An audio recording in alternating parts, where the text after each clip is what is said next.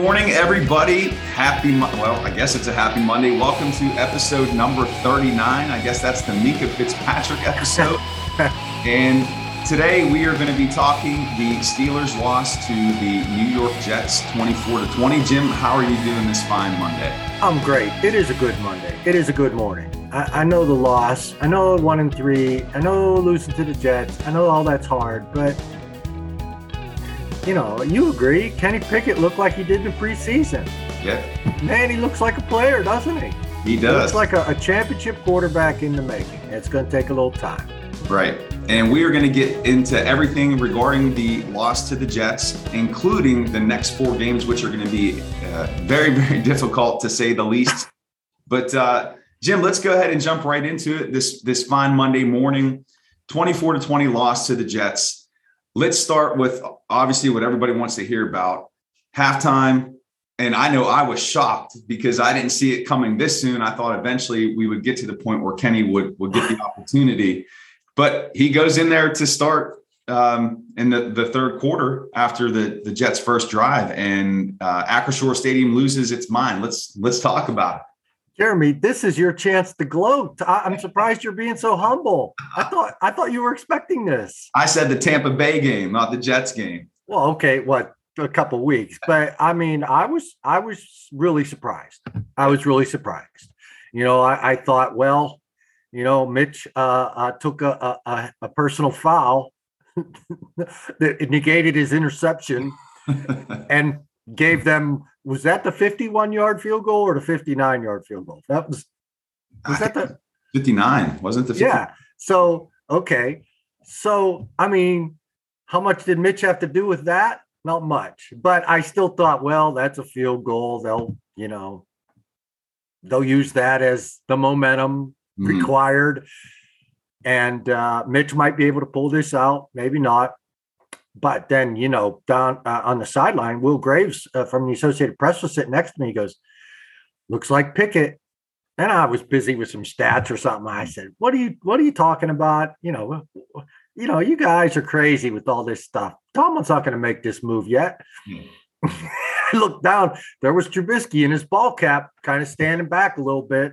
He didn't look like he was pouting or anything, but didn't look like he was getting ready to go in. And quarterback coach was talking to Pickett on the sideline with, uh, with, his helmet on. I don't know what y'all saw on TV, but that's what I was watching during halftime. And people kept coming up to uh, Kenny and bumping him, patting his butt, stuff like that. And then I saw those same people going over and patting Mitch on the back like that was consolation. Those were consolation paps, right. pats. The other the other guys were, were were fist bumping. I'm like, you could do this, man. I'm like, wow, this is really going to happen. Yeah. And sure enough, the stadium lit up. But you know, it wasn't my understanding is it wasn't some uh, announcement in the locker room.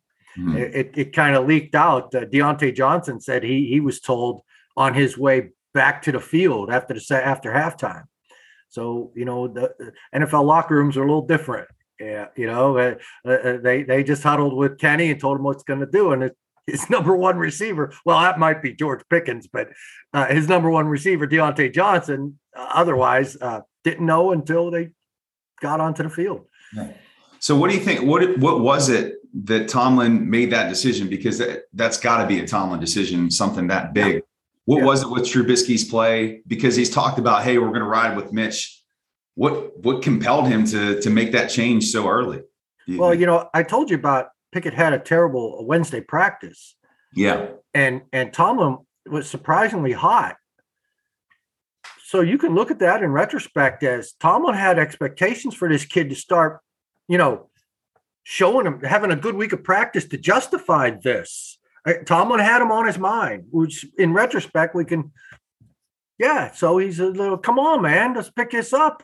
I got I might have plans for you this week. He he couldn't watch Mitch anymore. I, I I'm used to coaches that watch Mitch mm-hmm. and and are uh but I mean he wasn't he wasn't moving the team. Yeah. You know, you could say that maybe he he didn't get he he should have been given another half. I mean, some people are saying he he wasn't given enough time.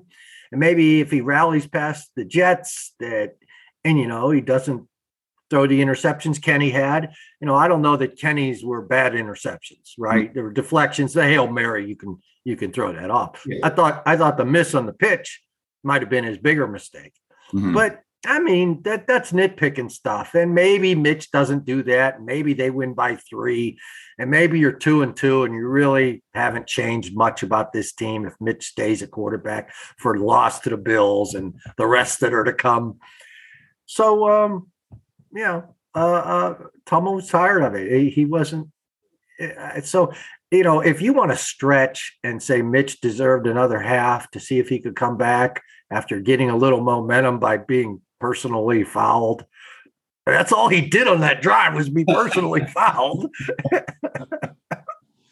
well, so you could say that, but yeah, yeah who's going to argue that that this was time? Especially, you know, like I've been saying all along, Tomlin knows what Pickett doesn't know. Yeah. We don't.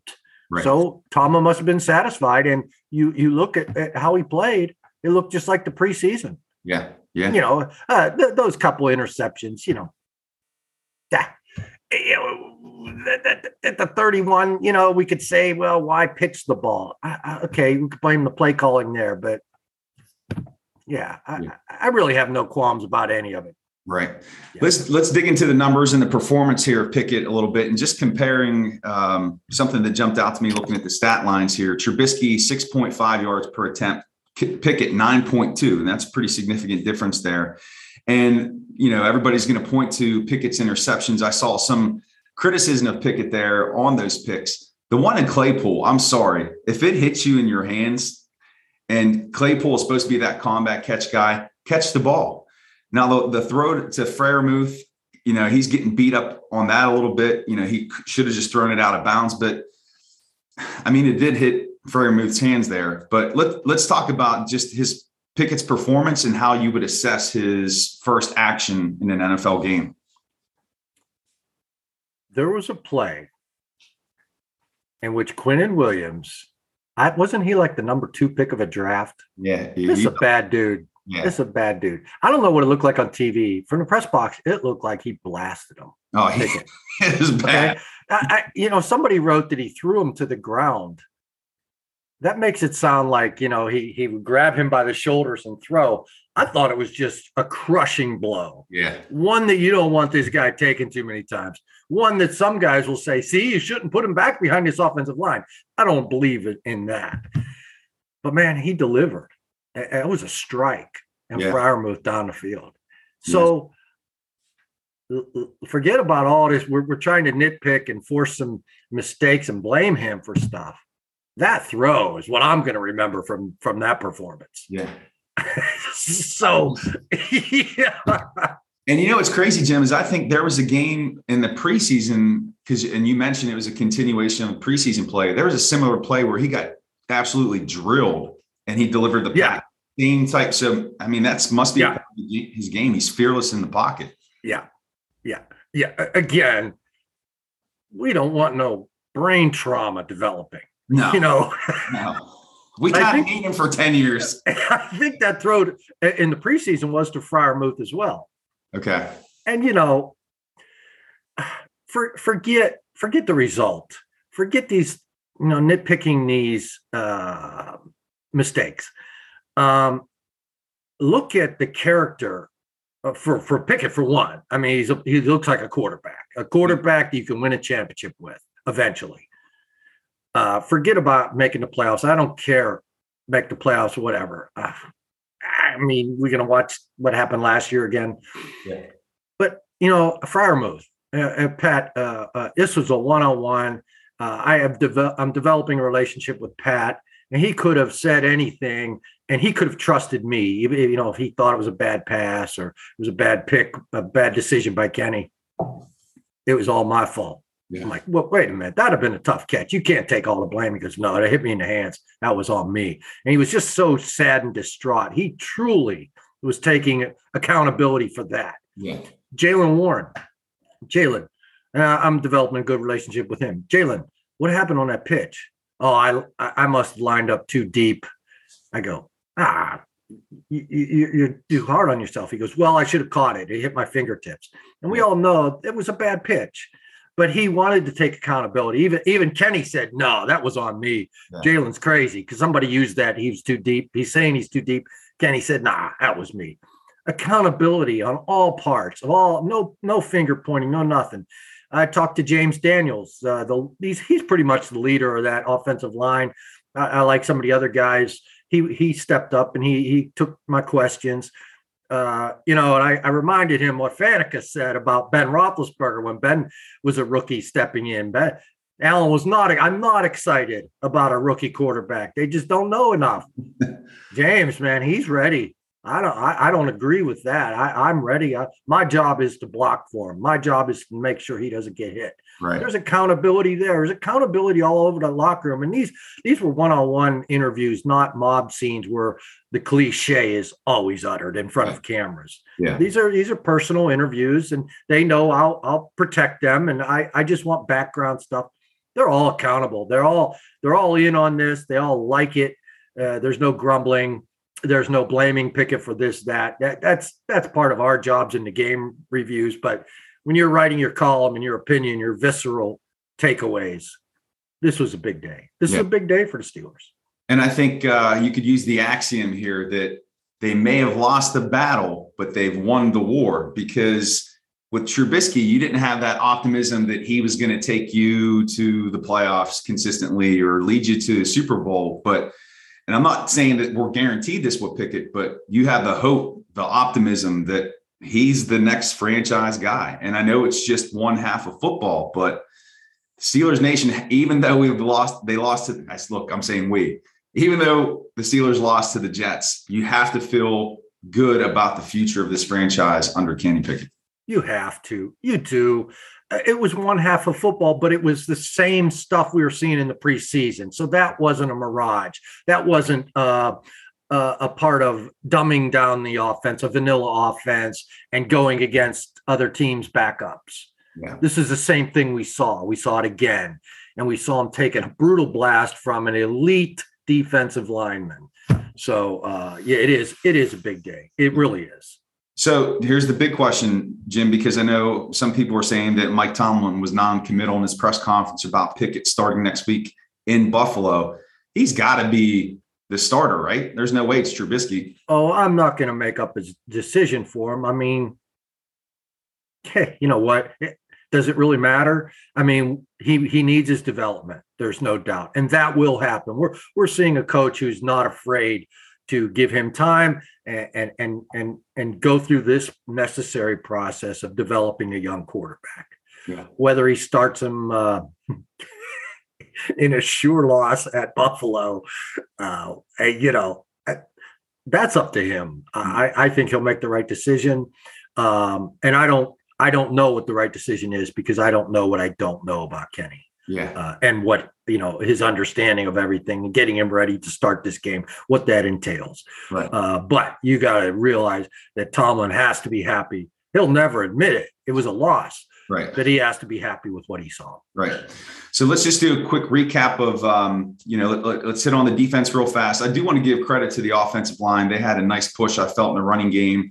You know, there are a little bit of problems in pass protection. Um, defensively, just seems like more of the same issues that are coming up with inability to stop the run in key situations. What's your take on the defense? Yeah, uh, the defensive front, uh, you know, disappointing.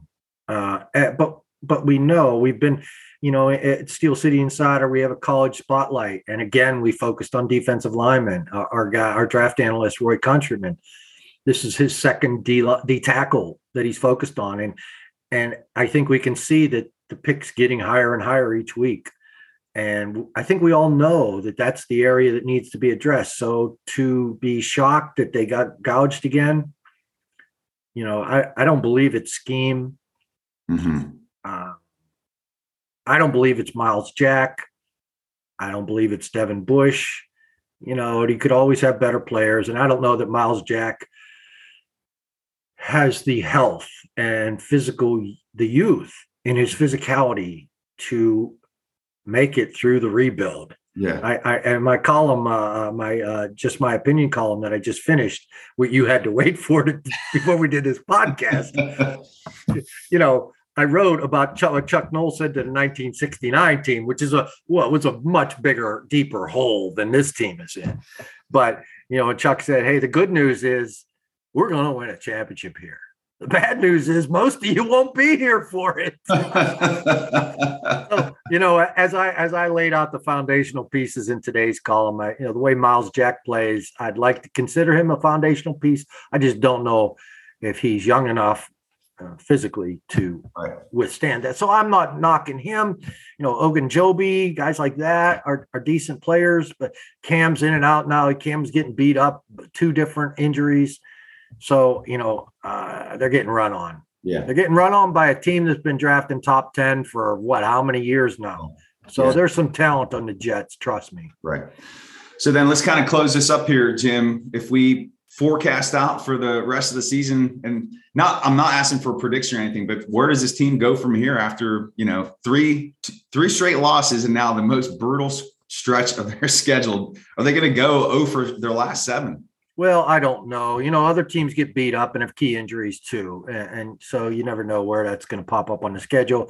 And I, I'll let you stick with the predictions. I, I'm just going to report on this grind. It's a grind, it's a process, it's a rebuild. And in my opinion, the rebuild just got a huge lift by finding the quarterback. Well, we, we kind of figured he was the quarterback, mm. but I think now you can say, yeah, this isn't a preseason mirage. This kid's the real deal. So that's what I take away. Right. And I'm not rushing it, but man, I can't wait till Latrobe next year. Kenny Pickett, man. hey, we just got to October. I love October. Come on, let me Me- enjoy this brisk air. Yep. All right. Well, everybody, we appreciate you joining us here for the Steel City Insider podcast. This is episode 39. We're going to hit 40. We're going to turn 40 next week, Jim. Incredible. Who wore number 40 for the Pittsburgh Steelers? Ah, Myron Boo Bell episode, huh? That's who I was going to say. Yeah. So we will be back at you next week. Hopefully, we're talking a upset win over the Bills with Kenny Pickett at the helm. But we will be back here next week. You can check out Jim's work at the Steel City Insider. Give him a follow on Twitter at Jim Wexell. You can check out my work at thesteelstudy.com and give me a follow at Steel Study on Twitter. But in between now and Sunday, have a tremendous week and let's go Steelers. Take it easy, Jim. Later, Jeremy.